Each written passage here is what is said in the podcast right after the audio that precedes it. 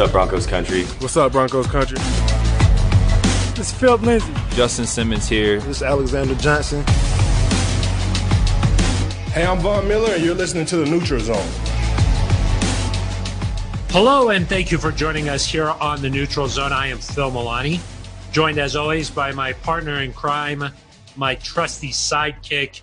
Really, the best way to describe this person is my everything. It's at Aric DiLalla. Phil, I'm excited to be here. I have energy and I'm I'm fired up, and I don't hate you, no matter what the YouTube commenters think. I don't hate you. I don't think you're stupid. Thank you, Aric. Smug face. exactly. Know, Of course, the, uh, uh, the neutral zone has made its way to YouTube, and people aren't quite familiar with how things go around here. Yeah, that's what I was going to say. We're finally getting some uh, instant feedback from uh, from uh, fans from NZ Nation now that uh, the Neutral Zone is on YouTube, and some of the commenters not very nice about my uh, theory on uh, the potential of benching Drew Lock last game. I just wanted to clear up something right off the bat. I never said that they should bench Drew Lock. All I said was I would have understood if they had.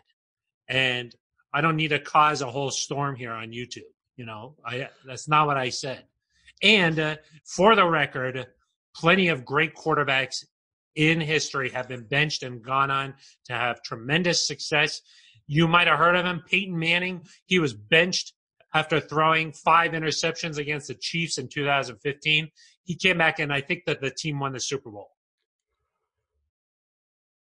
Wow. Wow. John Elway, as a rookie, was benched. Steve DeBerg came in and had a lot of success. And then John came back, and guess what?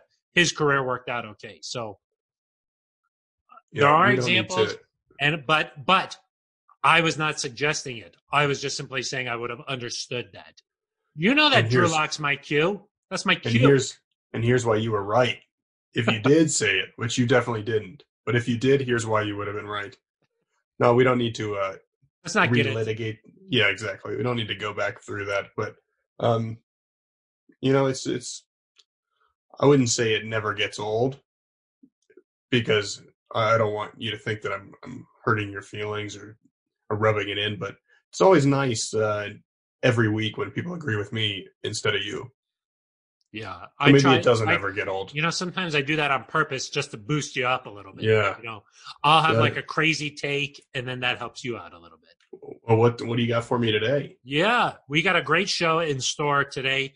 Jay Feely from CBS, the former field goal kicker, he's been calling a lot of Broncos games this year. Uh, he'll be on the call again this Sunday when the Broncos take on the Falcons. We caught up with him and talked, uh, you know, all sorts of things about Drew Lock and this Broncos team, and we also talked, of course, about Brandon McManus, Aric. So uh, How could you not really? Exa- exactly, exactly. So uh, uh, we got a conversation coming up with Jay Feely. Plus, uh, we'll talk about Phillip Lindsay and Melvin Gordon. How should the Broncos be splitting up those carries now? You know, Phillip Lindsay had that 55 yard touchdown last week. A lot of people are saying, feed Phil. I thought they were talking about me, and I was like, I'm not hungry. I don't need. You've, you've been fed enough, I I've been think. fed. So uh, we'll get into how the Broncos should mix up those carries. Uh, we'll talk a little bit about what's gone on this week, Aric, as the Broncos uh, in the intensive protocol for COVID. Of course, John Elway, Joe Ellis testing positive this week, and they're not the only ones who are on the reserve COVID list. So uh, we'll get into that a little bit, and uh, maybe we'll just talk about if this Broncos team has turned the corner.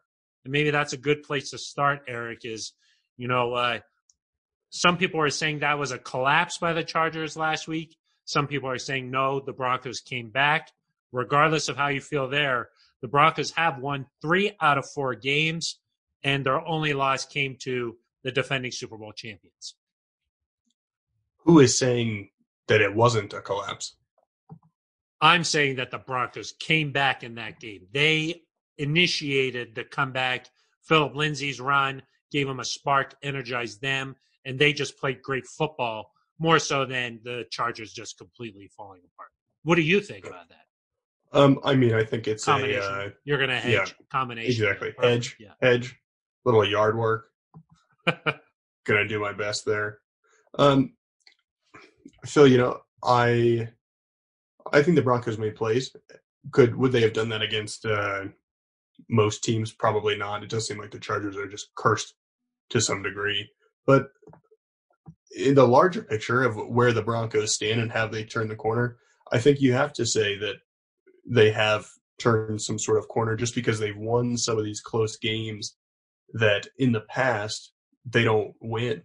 And, you know, the three out of the four, um, to me, it's it's it's a decent stat, but it includes a win over the winless Jets that was probably uh, closer than it needed to be. Granted, that was with Brett Rypien at quarterback. The Broncos really haven't won three out of four games very often here, Phil, over the last few years. They obviously won four out of five with Drew at the end of last season. And then there was a stretch in 2018 where they won three in a row against the Chargers, Steelers, and Bengals. And then before that, you have to go all the way back to the beginning of 2017 when they started three and one. So just the fact that they've done that, I think, shows that they've uh, turned a little bit of a corner with this group. Uh, Phil, to me, though, you know, bigger than the the three and four is the, the quality of teams that you're competing against. So you, you saw them lose to the Steelers, with granted Drew Lock only playing two possessions. You saw them lose to Tampa with a backup quarterback, and you saw them lose to the Chiefs uh, pretty badly, obviously. That's the cream of the crop right now. When you're playing these teams that are, as I've said again and again, what I would consider more in your weight class, like jockeying for that wild card position, which are teams like the Chargers, the Raiders, the Dolphins. I think we'll really have a good sense here as the next few weeks go by of if this Broncos team has taken a step. Because if they have, they go two and one or, or three and zero in this stretch. Well, and I think that uh, the big thing is just looking at the quality of play out on the field, you know, and the defense has been consistent. They've been good all season long. We sort of expected that defense to be good, but I think for this Broncos team to fully turn the corner, they need to play a complete game on offense, is what I would say. And, you know, as great as that fourth quarter was the other day, and maybe that was a spark that could carry over into this week. I think they need to just show more consistency on the offensive side of the ball before I would say, all right, now this thing is humming. And, uh, you know, this week could be a, a, good opportunity for the Broncos to get that done. Uh, I think that Atlanta's big strength would be on their offensive side of the ball. On the defensive side of the ball, they're 28th in yards, net yards per game. They're giving up 410 yards on average. They're giving up the most yards per play, worse than the NFL, giving up more, uh, let's see, six and a half yards per play, Aric. So maybe there's some big play potential here this week. And, uh, you know, I think that this could be the opportunity for this Broncos team to really come together and have a chance to play a complete game where the offense plays really good, the defense plays good, and then I'll say, yeah, they turned the corner. Yeah, I I agree. You know, this is a game that the Falcons are favored in, but I think if you're the Broncos and you want to have realistic chances of being in the playoff hunt, this is a game you have to win. You know, there's there's opportunities down the road here to steal some other games, but I don't see a path to nine wins without beating a team like the Falcons.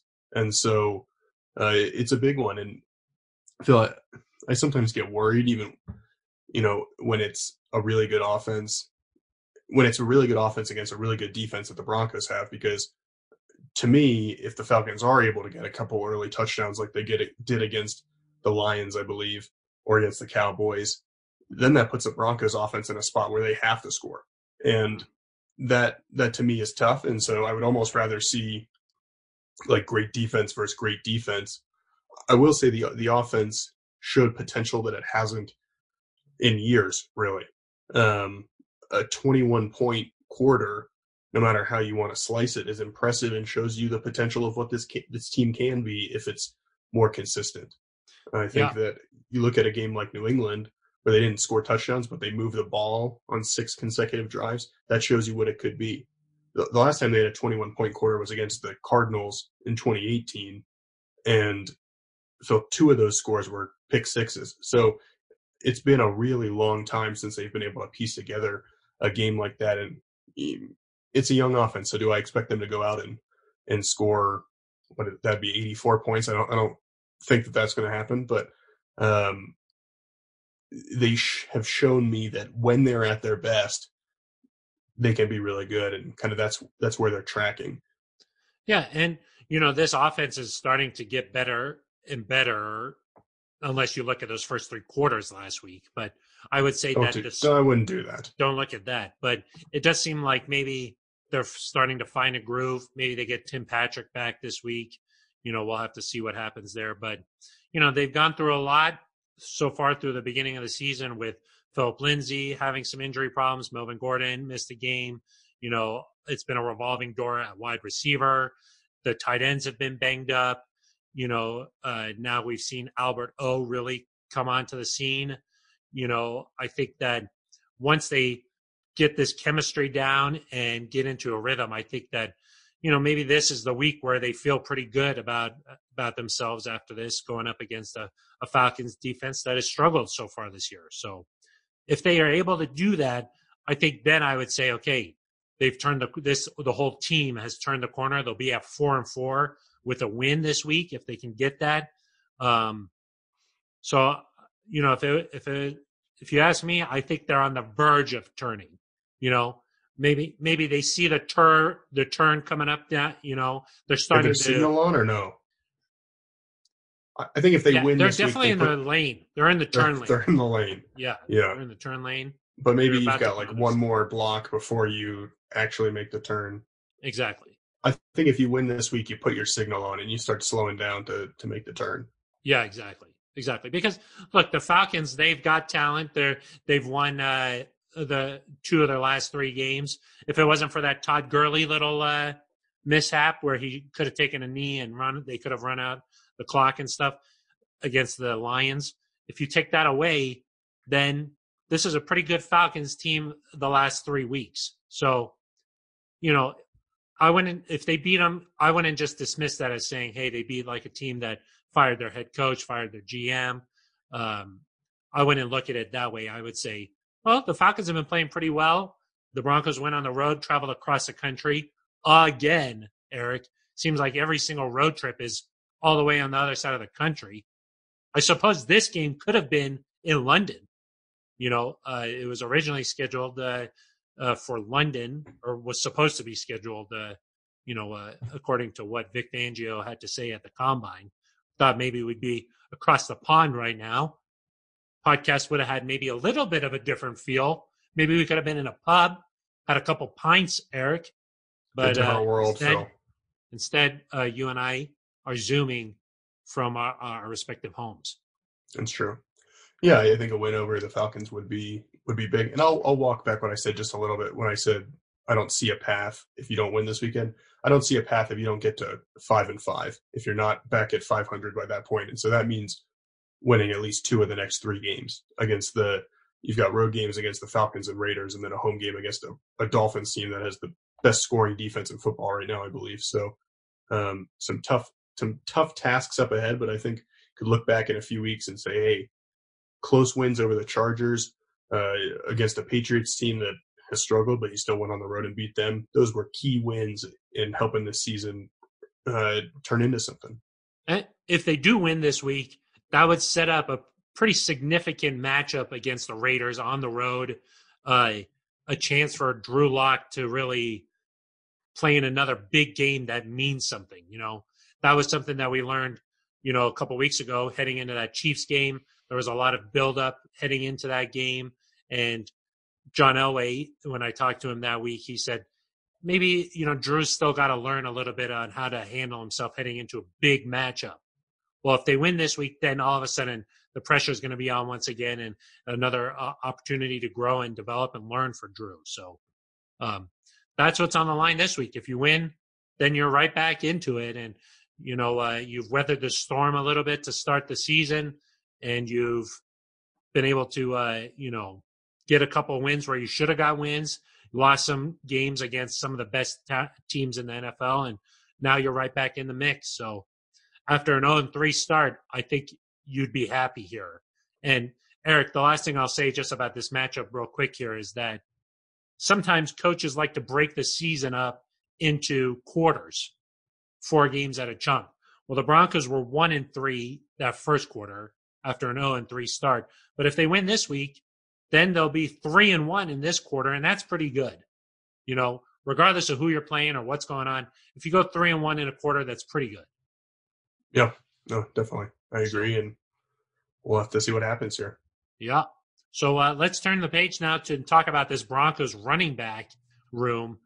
You know, uh, we saw both Phillip Lindsay and Melvin Gordon healthy for an entire game last week.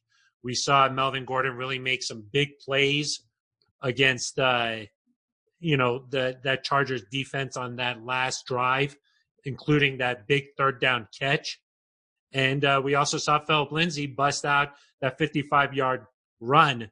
Aric, how do you think that the Broncos should be dividing touches between those two? Oh, Phil, I think you know how I feel, and I don't think uh, this is you're just dangling me above the pit of YouTube commenters. You're stirring up the chum, and then you're like toss him right in. Listen, Phil, I think they should do about the same thing they've been doing, which is, if you look at it, those guys are getting about the same amount of touches. Um, obviously, Melvin's probably got a little inflated there on that last drive, uh, just because you're going hurry up. Melvin is probably a slightly better option out of the backfield as a receiver. I think he showed you that on that third and five catch that was probably, with the exception of maybe Albert O's touchdown catch, you could argue that third and five catch was the best catch of the game. Uh, One handed grab, yeah, tucked it in, and then reached out for the for the first down. Yes, I think Melvin is a bigger back that, or he, I don't think he is a bigger back that uh, gives you a little bit more security and pass protection even though I think Phillip does a nice job there. And listen, Phil, the overarching message is just that in 2018, when Phillip was able to split carries and stay fresh, he was really good. And then last year, when he had to shoulder more of the load, I think he had 40 more carries, somewhere around that, he wasn't quite as explosive.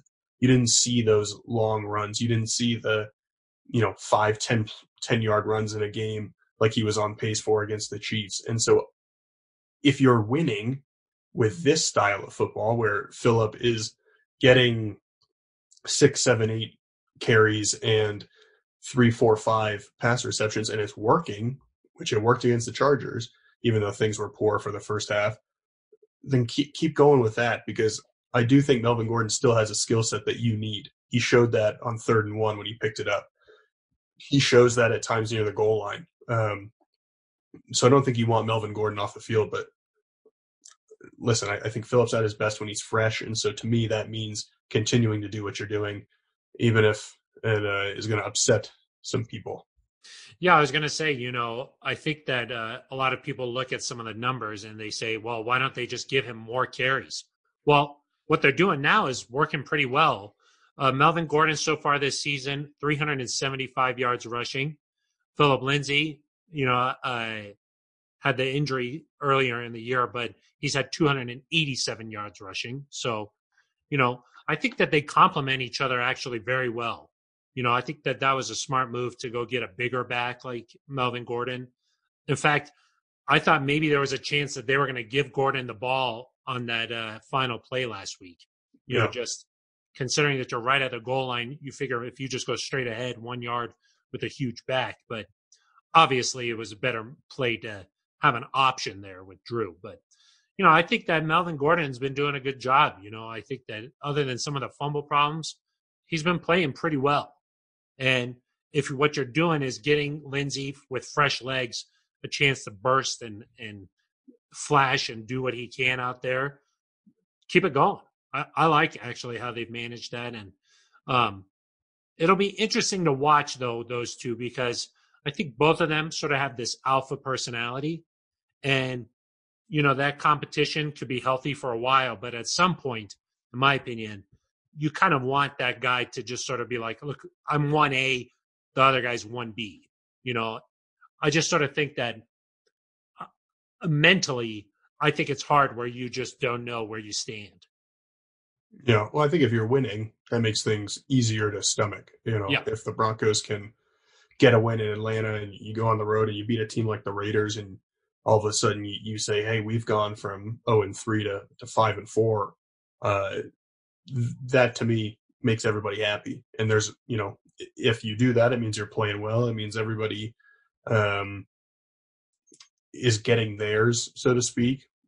You know, the, the only reason, the only place I really see that being a concern is in the red zone. It seems like it's almost exclusively Melvin, and so you know Phillips' touchdown share is probably going to be lower than it than it has been. Um, yeah, it's working. Um, I think there are games like against the Chiefs, for example, Phil. They gave Phillip Lindsay the ball a lot. I think he carried the ball nine times in the first half. He would have kept carrying the ball because his speed, his vision was working against the Chiefs. Um, and I don't think there was any indication they were going to stop going to him. So it might just be a game by game thing, but they're going to need both of them clearly because they've only been on the field together once or twice. And uh, let's just let's see how it goes. But I like the idea of keeping Lindsay fresh enough so you have some more of those 55 yarders because that changes the game. Yeah. You know, if you can get one of those plays, it it completely changes the the nature of the game. I agree. And the way for him to get those is with fresh legs and not just Yeah. constantly getting beat up on short runs, that kind of thing. You know, and uh, I, I would continue to try and figure out ways to get Phillip Lindsay the ball in space. You know, get him uh, on a screenplay where he's catching the ball and he's surrounded by, you know, cornerbacks because he's going to make those Oh. guys miss and then he'll be off to the races. So, um, I think that they've been doing a good job there. I would just stick with it. A lot of people are saying, "Hey, Phillip Lindsay needs his new contract. He needs more. He needs to get the ball more. Give the man his respect." Well, I think that he's earning that, and I think that if he continues to play like this, the way he has been, he's going to get that new contract. I think. So Yeah, the said least. they were going to have that conversation last offseason, and it just never really materialized. So yeah, Well, at the very least, uh, he'll be a restricted free agent. So if the team wants to keep him for one more year, by tendering him at a second round level, for example, it's certainly doable. Yeah, yeah, exactly. So, Aric, should we get to uh, uh, two truths and one lie here? Let's do it. Yeah, I think that this will night this will be a nice little transition here. So, uh, number one, Aric here, uh, Phillip Lindsay. He's had uh, 45 attempts so far this year. As I mentioned, 287 yards rushing. That is good for an average of 6.4 yards per carry. That's number one in the NFL. Number one, Overall? 6.4 yards per carry. Okay. Okay. Okay. Number two, Drew Lock in that fourth quarter comeback last week threw 20 times and completed 16 passes. Okay. Those 16 Okay. completed passes are the most fourth quarter completion completions by a Broncos quarterback ever in a victory. Okay. Okay. 16. Okay. And then the final one, of course, the Broncos and Falcons have some history. They met in Super Bowl 33. And uh, a little interesting note is that that was John Elway's final game in the NFL. And his final touchdown pass was that big, long play to Rod Smith. That was it. The long touchdown pass to Rod Smith was his final touchdown pass of his career. That is two truths and one lie, Aric, right there. Phil, every so often this happens where you give me two lies and one truth. And it's not, you don't mean to do it. But I think you've done it again. You think I've done that again, huh? Yeah. Can you read the first one again? You want me to do the first one? Yeah. Okay. Phillip Lindsay, okay, this season, 45 rushing attempts, hmm 287 yards rushing. That's good for a 6.4 average. Okay. Okay. That average is good for the top spot in the NFL. Okay. That's false. That is false. That's correct. But the Drew Lock one is also false. No, it's not. His 16 completions in the fourth quarter are the most fourth quarter completions by a Broncos quarterback in a victory. Drew Lock completed 14 of 18 passes in the fourth quarter. That's not what uh, my notes are showing me here. It says 16 of 20. 16 of 20 in my notes. You disagree with that, huh? I do disagree with that. Let me get a second. Let me get a second opinion here. Hold on a second. I don't know where our podcast supervisor. This is something that maybe he could have just double checked. You know, before I went into making a fool of myself, potentially, potentially. I'm not going to say that, but let's see. Well, he completed what 26 passes the whole game. Is it? Is that what you have? Uh, well, on we have a nice site, Phil, called NFL GSIS. It lets you sort by quarter. When you do that, it shows 14 of 18. That is uh, not the note that I had, Aric. So we'll have to we'll have to uh, maybe quadruple check Well. It's always a pleasure playing two lies and one truth. I like to keep you on your toes. You know what I mean? Um, I don't know if I said this because my memory is very short, but Kyler Murray, I believe, leads the NFL in yards per carry. Uh, actually, well, the notes, and again, maybe my notes are just way off, but uh, this is most yards per carry, minimum five carries per game, which I assume Kyler Murray probably is getting five carries a game. Um, uh, my notes say J.K. Dobbins of the Baltimore Ravens is uh, winning that category at 6.7 yards per average. Got it. And again, it's very possible those These are numbers. Phil, these are Phil truths. I would fire Ben Swanson probably. Aric, I yeah, think he's that um. is it J.K. Dobbins? I don't know. It's not. It's not Kyler though. Oh, But Kyler would qualify. He's at six yards per carry. yeah. Paltry, paltry six. Yeah, exactly. Exactly. Well, Aric, I'm a little bit rattled, so why don't we get to my conversation with Jay Feely, okay? I need a, I need a little yeah. bit of chance to Settle recuperate down. here. So uh, uh, here's my conversation with uh, CBS's Jay Feely. Jay, uh, thanks for taking some time to join us. I know that you've done a lot of Broncos games uh, this season. They've won three out of four, including that crazy comeback last week. Uh, does it feel like maybe they're turning a corner here? Well, I, I cer- certainly think so. I feel like I'm on the Broncos beat right now. You know? uh, but I mean that that game that game was just unbelievable to me. There was nothing that said that they were going to be able to come back. At one point, it was 152 yards rushing to two yards rushing. They hadn't done anything at all offensively. You know, when I talked to Vic at halftime, he was just kind of just so frustrated because they hadn't done anything, throwing the ball, running the ball. And I think the big play to me was was Phillip Lindsay and, and breaking off that run and, and scoring the touchdown. I think that just kind of opened things up. And then it became, well, if we get one more score, then we're only, it's a one score game. And then you get that score and then things begin to build and you make plays. And then now you start throwing the ball a little bit better and you start making plays, you know, through the passing game. And all of a sudden you're right in that game and you come down and you get a score at the end. And, um, you know, the elation and the, the relief on Drew Lock's face afterwards when I interviewed him was very palpable. Like he was like, so excited, but at the same time, uh, very relieved that they're able to come back and finally do something in that second half. And, you know, I, I know that there was a bunch of guys in that sideline that weren't happy with the boos in the, in the stands uh, in that game. But, you know, I, I've been there. That's, that's just part of football. Uh, and, and really, I feel like you can't, you can't let yourself worry or think about that. You know, you go out and you do your job and it's really about those guys on the sideline. You know, the, they were celebrating like crazy after Hamler caught that touchdown. I was wondering, though, as a former kicker, people sort of forgot about that extra point. I mean, what do you think was going through Brandon McManus's mind there? Well, you know, there's a couple of instances in the NFL where crazy big plays have happened. Uh, you know, I think back to um, the Jaguars game, uh, you know, probably 20 years ago, and they had, you know, the play where there was a lateral, lateral, lateral, and they go all the way down. They score this unbelievable touchdown, and then they miss the extra point. That was the old extra point. You know, so the last thing you want to do, you know, is come out in that situation and miss that kick, and that's all you're thinking about is not missing it, uh, not going out there making it. But Brandon has done an unbelievable job all year. He's been one of the best kickers in the NFL. He signed that contract in the offseason. I know I always felt when you, you your team showed faith in you and they believed in you and they gave you an extension. Uh, it really helped me to go out and play my best and just have fun and not worry about. It. And I think you're seeing that with Brandon. Yeah, I was going to ask you. Uh, you know, he's won AFC uh, Special Teamer of the Week a couple of times now this season. Hey, back to back.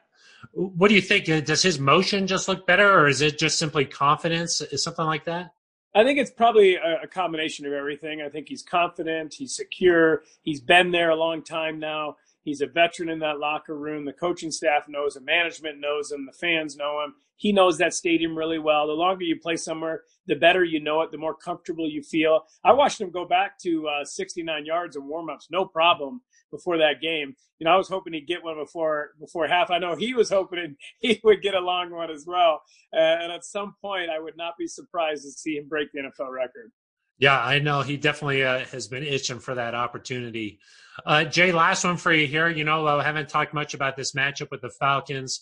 I know that they've gone through some ups and downs and, uh, you know, fired their head coach, GM, but this team still has a, quite a bit of talent, though, right? Well, you look at since they fired their head coach, their general manager, and their special teams coordinator, they they've won two or three games. And really, if Todd Gurley takes a knee on the one yard line, they've won three games in a row. You know, so it's a team that's playing better, much like the Broncos team, and a team that's that's really loaded with offensive weapons. You know, they have a ton of weapons. Their quarterback is a is a very good quarterback. They got two excellent receivers. They got a tight end who's a playmaker as well.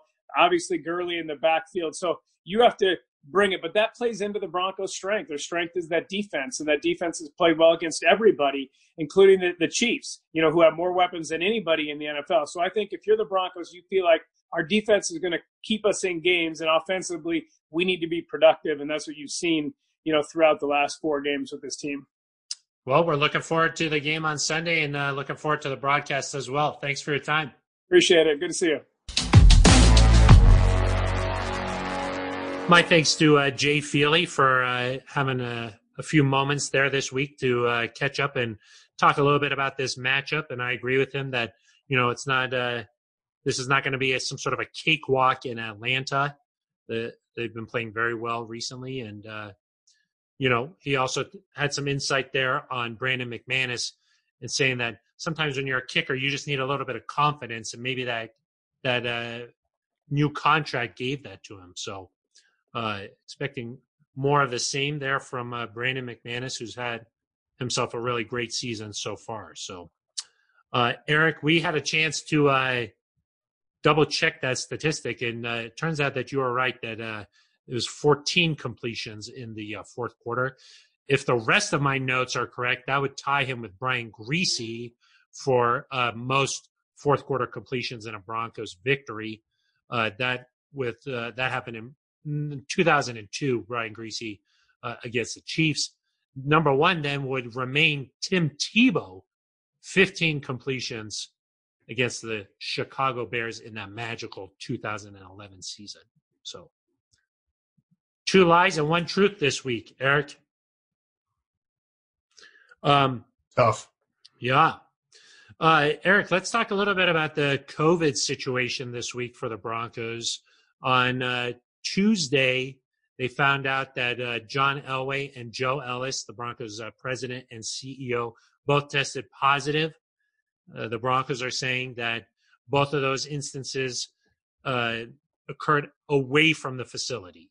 They did they did not get uh, transmitted at UC Health Training Center. And then uh, just maybe an hour or so before we started recording this, we found out that Shelby Harris is heading to the reserve COVID 19 list as well. But not sure if that's a positive case yet or not. Yeah, and it's clear that the uh, the Broncos are dealing with this a little bit right now. Obviously, um, they're gonna have to remain vigilant.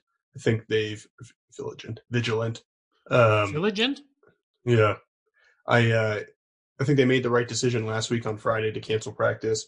Obviously, they did the same as we're recording this Wednesday and hope to get back out there on Thursday. But I think you just need to be cautious, and if that if that means you miss a day of practice, if that means you've got to do some meetings virtually, uh, that's what it's going to take. And I do think the NFL Phil has kind of taken a step forward here in a positive fashion with these close contacts, saying, you know, if you're a close contact at all, you've got to go home for the day. If you're a high risk close contact, you've got to go on this COVID 19 list, I believe, for until you have five consecutive tests after being away from that person who had the virus. So um, that's been a development since the year started. I think they're continuing to tweak it.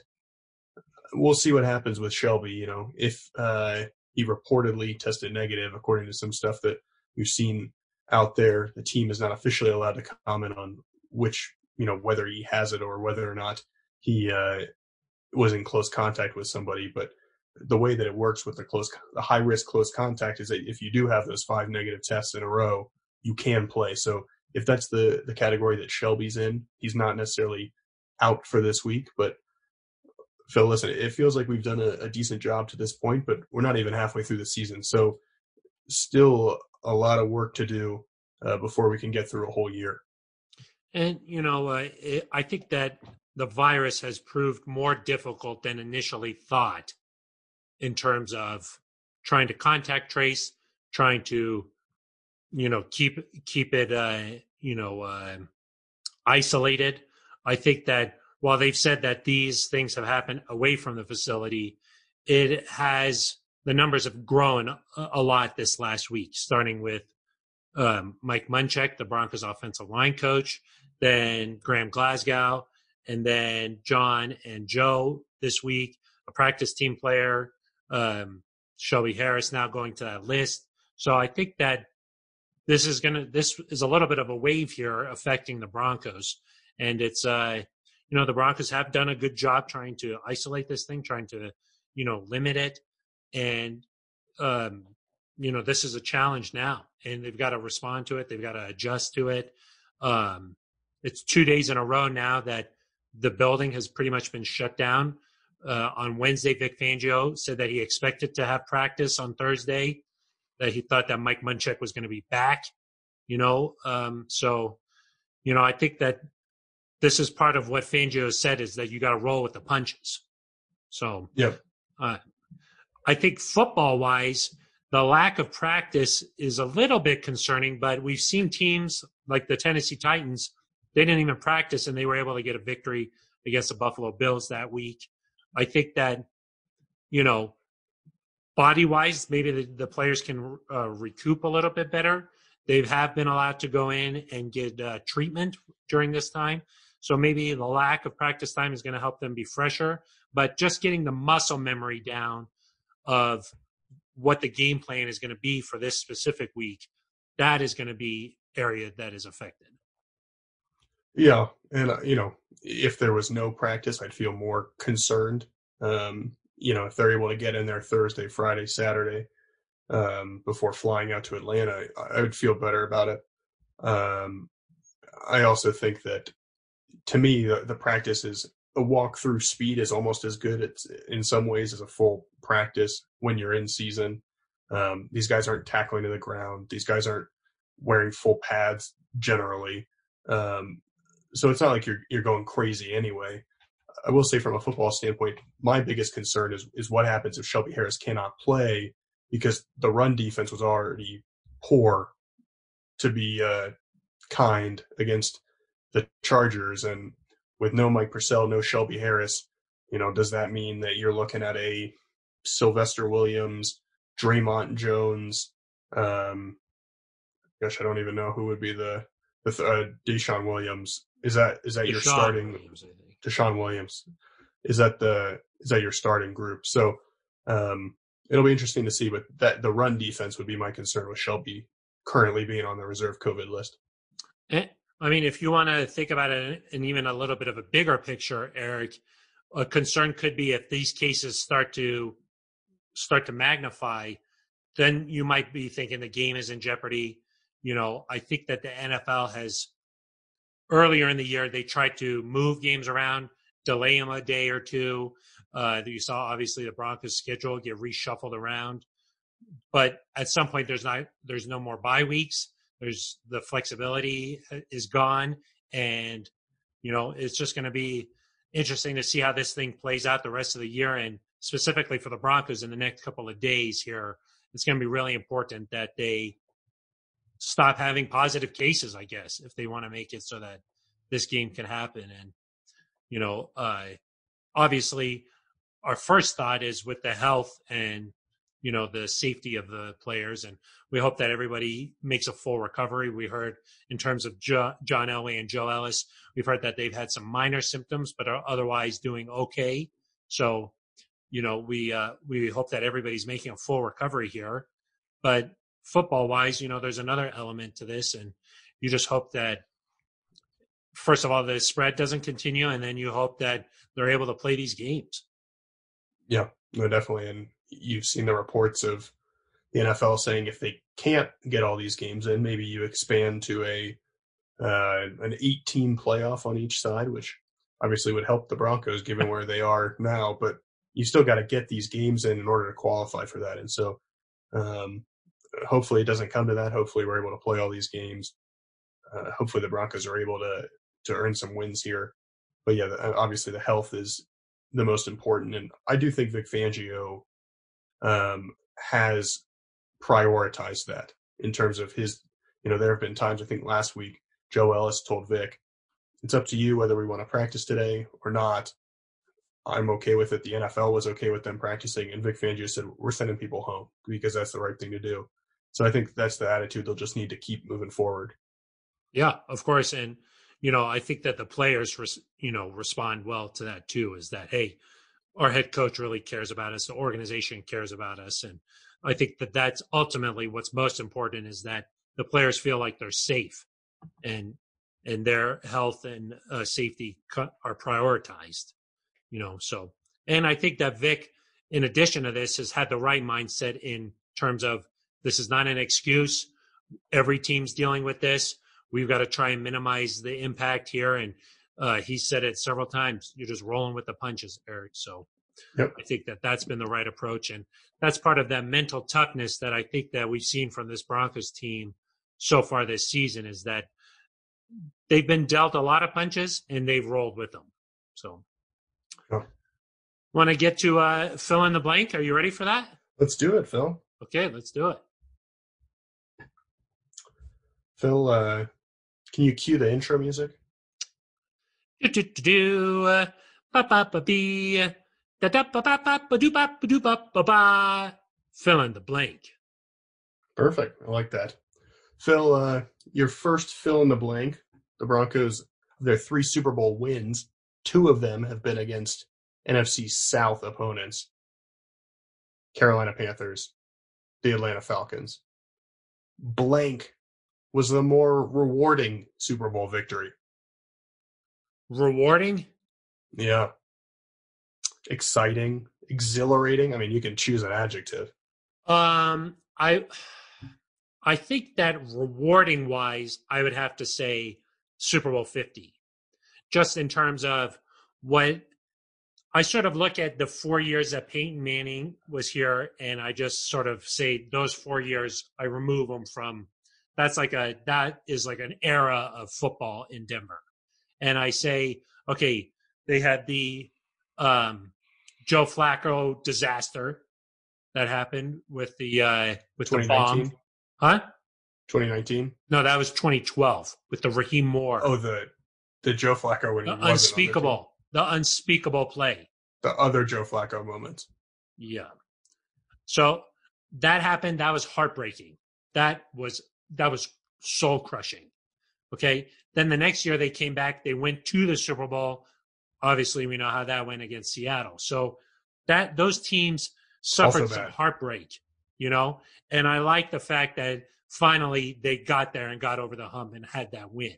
Now, when you go look at that Super Bowl 33 team, obviously they had won it the year before and they were trying to do something that very few NFL teams had ever done and gone go back to back. So there was a little bit of a challenge there, back but to back. back to back. But I would say that just in terms of a rewarding feeling, winning it after so much heartbreak is probably more rewarding. But that Super Bowl 33, obviously John Elway's final game, he they went back to back. They they had a little bit of drama there where they were facing Dan Reeves, you know, but for the most part, that team was dominant. And I don't even think that Super Bowl was ever really in question. So, yeah, I think the Peyton era would have felt incomplete without a Super Bowl title, and so That's a good Uh, way to put it. yeah, so that uh, kind of validates the decision. I think even maybe without a title, you look back at that stretch and just think, what if?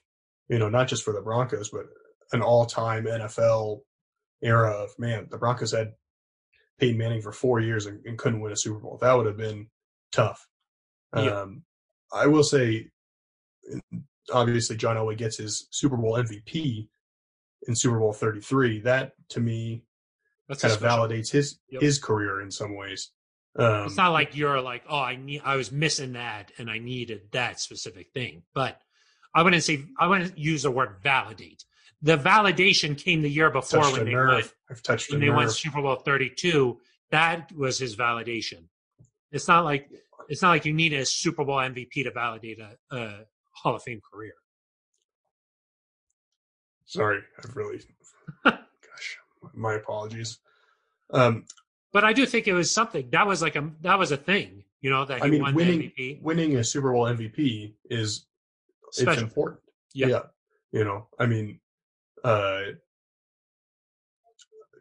if the if Anthony Davis had won Finals MVP this year over LeBron James, to me it would have like uh, discounted a little bit the title for LeBron. Hmm. You know, this the same way that I think. Uh, It's kind of like how Michael Jordan won six titles and was the Finals MVP all six times. It's right, like LeBron is the done it four times, I believe. Yeah. still Six. still playing. Six versus four. So, okay, yeah, still Um, fine. Still fine.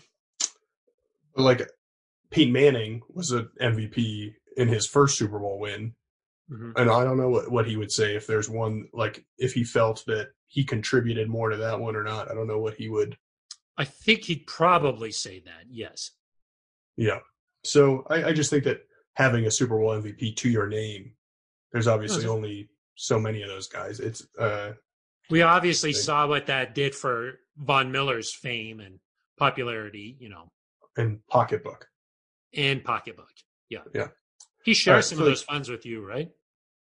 Uh, I can't really talk about Uh, that. Okay, that's why I thought maybe you brought it up. Was that hey, Yeah. it's, Well, it's been nice. Okay. Phil, uh, Drew Lock, not so great in the first three quarters, exceptional in the final frame. Blank is your expectation for him this weekend against the Falcons. Three touchdowns in every quarter. Perfect. New your third new record. blank. No. I would say I would say if Drew could throw for 300 yards, um, Four two touchdowns. touch- two touchdowns, one interception, that would be a great game for me. But because that means that he went out there and played Drew Lock style football, which is what I think the Broncos need to encourage him to do. Be yourself, go out there and just play the way that you know you can play. I think that that's important, Aric. And I think that he wants to be smart and careful with the football, but he needs to be himself. And so maybe you throw one interception. I can live with that. But 300 yards, that means that you did it over the course of a game. And I think that two touchdowns means that you had some success in the red zone and you were able to, uh, you know, play pretty strongly. Do you know how many 300 yard games Drew has? One. Yeah. So, uh, that'd be obviously a really excellent performance based on the standards we've seen so far. Um, But he- eventually you want him to get to that. of course, of course you do. Of So- course you do. That's I my would say- expectation. I would say if he could now. throw, eh, okay, wow, I like it. I'll uh, I think if he could get to 270 and then have a couple of touchdowns and a pick, I'd be happy. I don't need those extra 30 yards. Yeah, I was gonna say, wow, big whoop, thirty yards. Geez, you make me sound like I'm crazy, and then you're like, how about like two eighty nine? Yeah, could be nice. Okay, Phil, this one is uh, you dangled me above the chum pit. Now you're gonna dang. I'm gonna dangle you, Okay, let's go. Phil. It's uh, it's fourth and goal. You're on the five yard line. Five yard line. you got to score. They've doubled Jerry Jeudy. They've doubled KJ Hamler. They've got one on one coverage on Noah Fant and one on one coverage on Albert O. Hmm. Who are you throwing to?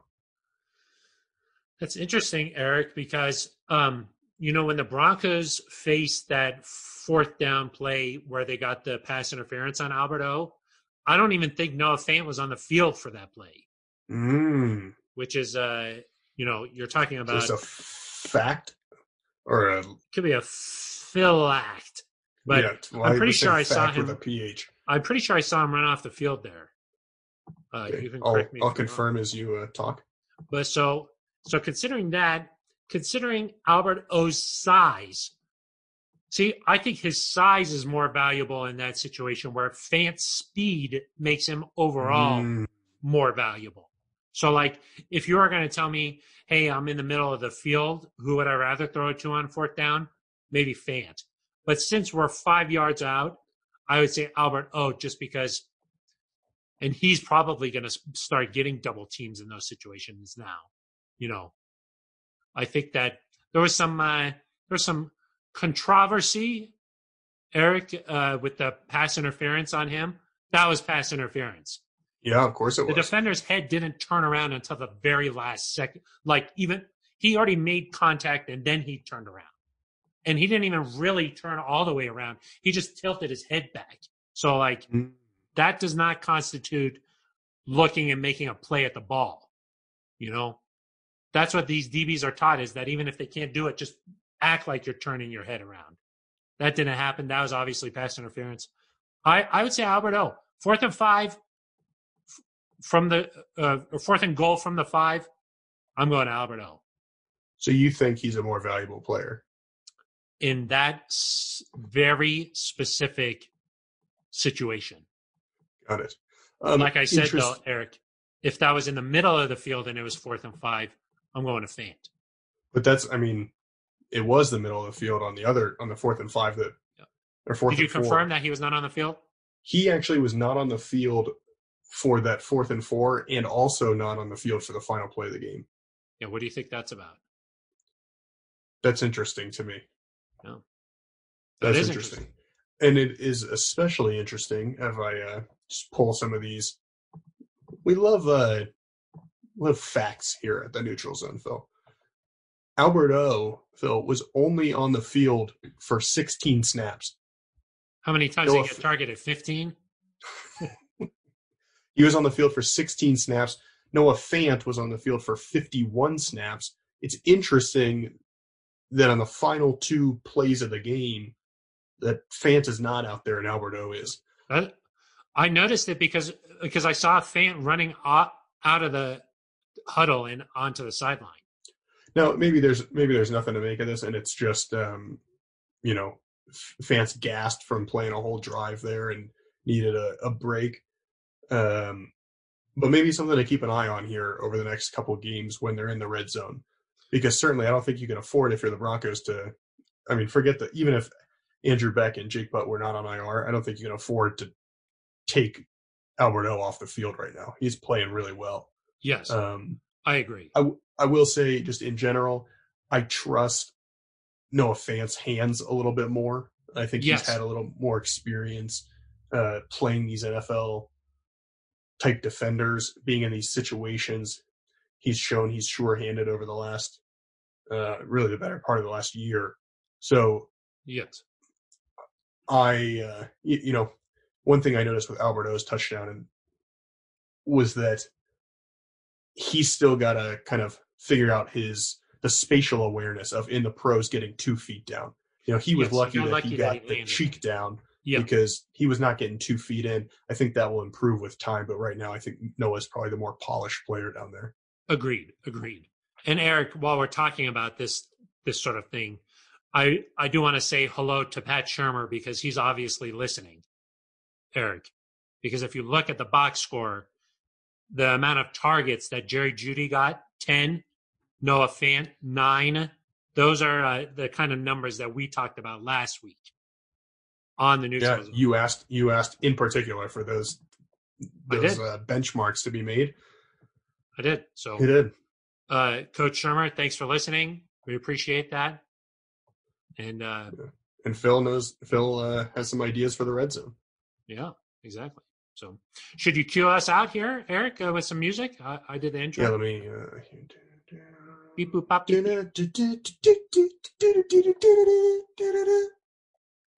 Very nice, Aric. Thank you very much. Uh, so let's uh, wrap up this show, Aric. Uh, you know, people who want to get involved in, in in the neutral zone, they can, and there's a lot of ways to do that. One way, Aric, I think people can email, right? Yeah, they can. They can send an email to neutralzoneshow at gmail.com. Send their thoughts that way. Yeah, send us a, send us an email, and we'll read it on the neutral zone. Uh, but I think Aric, we prefer it when there's a, a voicemail. We like to play voicemails on the air, and uh, if you go ahead and call 707 neutral, you can uh, leave a voicemail and tell us what you think.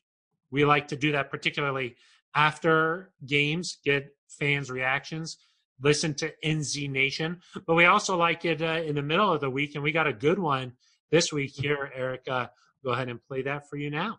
Hey, Phil and Aric. It's uh, Jerry Cruz from Temple, Georgia, outside of Atlanta. Uh, Colorado born, Broncos blood. Uh, great win this Sunday. Oh my gosh, I I could hardly speak after all the screaming I was doing. Anyway, um, just going to tell y'all, don't uh, hear y'all talking about a win over Atlanta. Don't sleep on the Falcons. They, uh, you know, could actually be, you know, three wins more than they have right now. So, um, we've got to have solid defense. But uh, love your show. Um, y'all doing a great job. And um, Aric, quit arguing with Phil. Y'all have a good one. Jerry, uh, that's my best friend calling down uh, in enemy territory this week. Know, Says you so- should stop arguing with me. Phil, he might be from Colorado, but he's from Georgia now. Exactly. I love it. And as Aric, a you're North from the South. Exactly. from the as a South. North Carolinian, I can appreciate that. Yeah. Yeah. Takes me takes me right back. Love that. Uh, I love it. Thank you for the phone call there, Jerry. I appreciate it. And I think that this Broncos team is taking the Falcons seriously. So I don't think they're sleeping on them. I know that, you know, they've got a lot of offensive talent. Matt Ryan, one of the best quarterbacks in the NFL. Maybe a Hall of Famer, Aric. I don't know. It's possible. See how his career ra- uh, wraps up. But, uh, you know, certainly uh, a consistently talented quarterback. And then we know about the wide receivers. We know about Todd Gurley.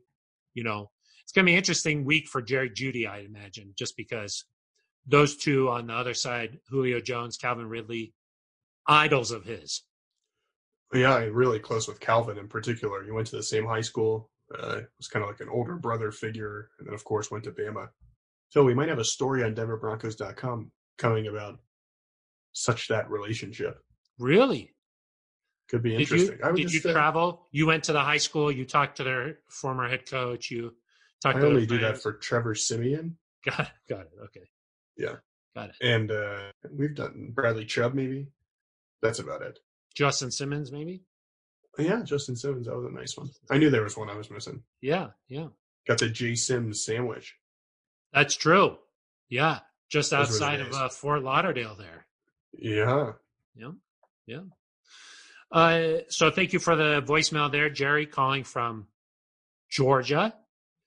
Aric, uh, there's another way that fans can get in touch with us. That's on Twitter at Aric DiLalla with an A, at Phil Milani with a PH.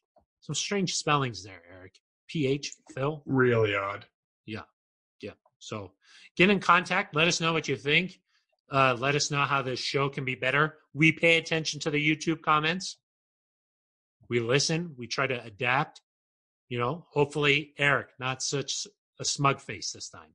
Yeah, hopefully my face is a little less smug, and hopefully you're a little less wrong. Yeah. Some person wrote that uh, they believe that uh, I'm just a mouthpiece or something for the Broncos, and you actually know what you're talking about. That was one comment. So you got you got my comment. That's good. I just didn't know you had so many burner accounts. You know, I, that's that's what I spend all my extra time doing. Yeah, exactly, exactly. So anyway, uh, let us know how you how you think we're doing. You could uh, obviously still find us on iTunes, Spotify, tune in, Stitcher, um, cassette tape, uh, Aric, uh, CD. Vinyl. We're not on vinyl. We're not on vinyl. no. no, not. on Eight track, Okay. maybe.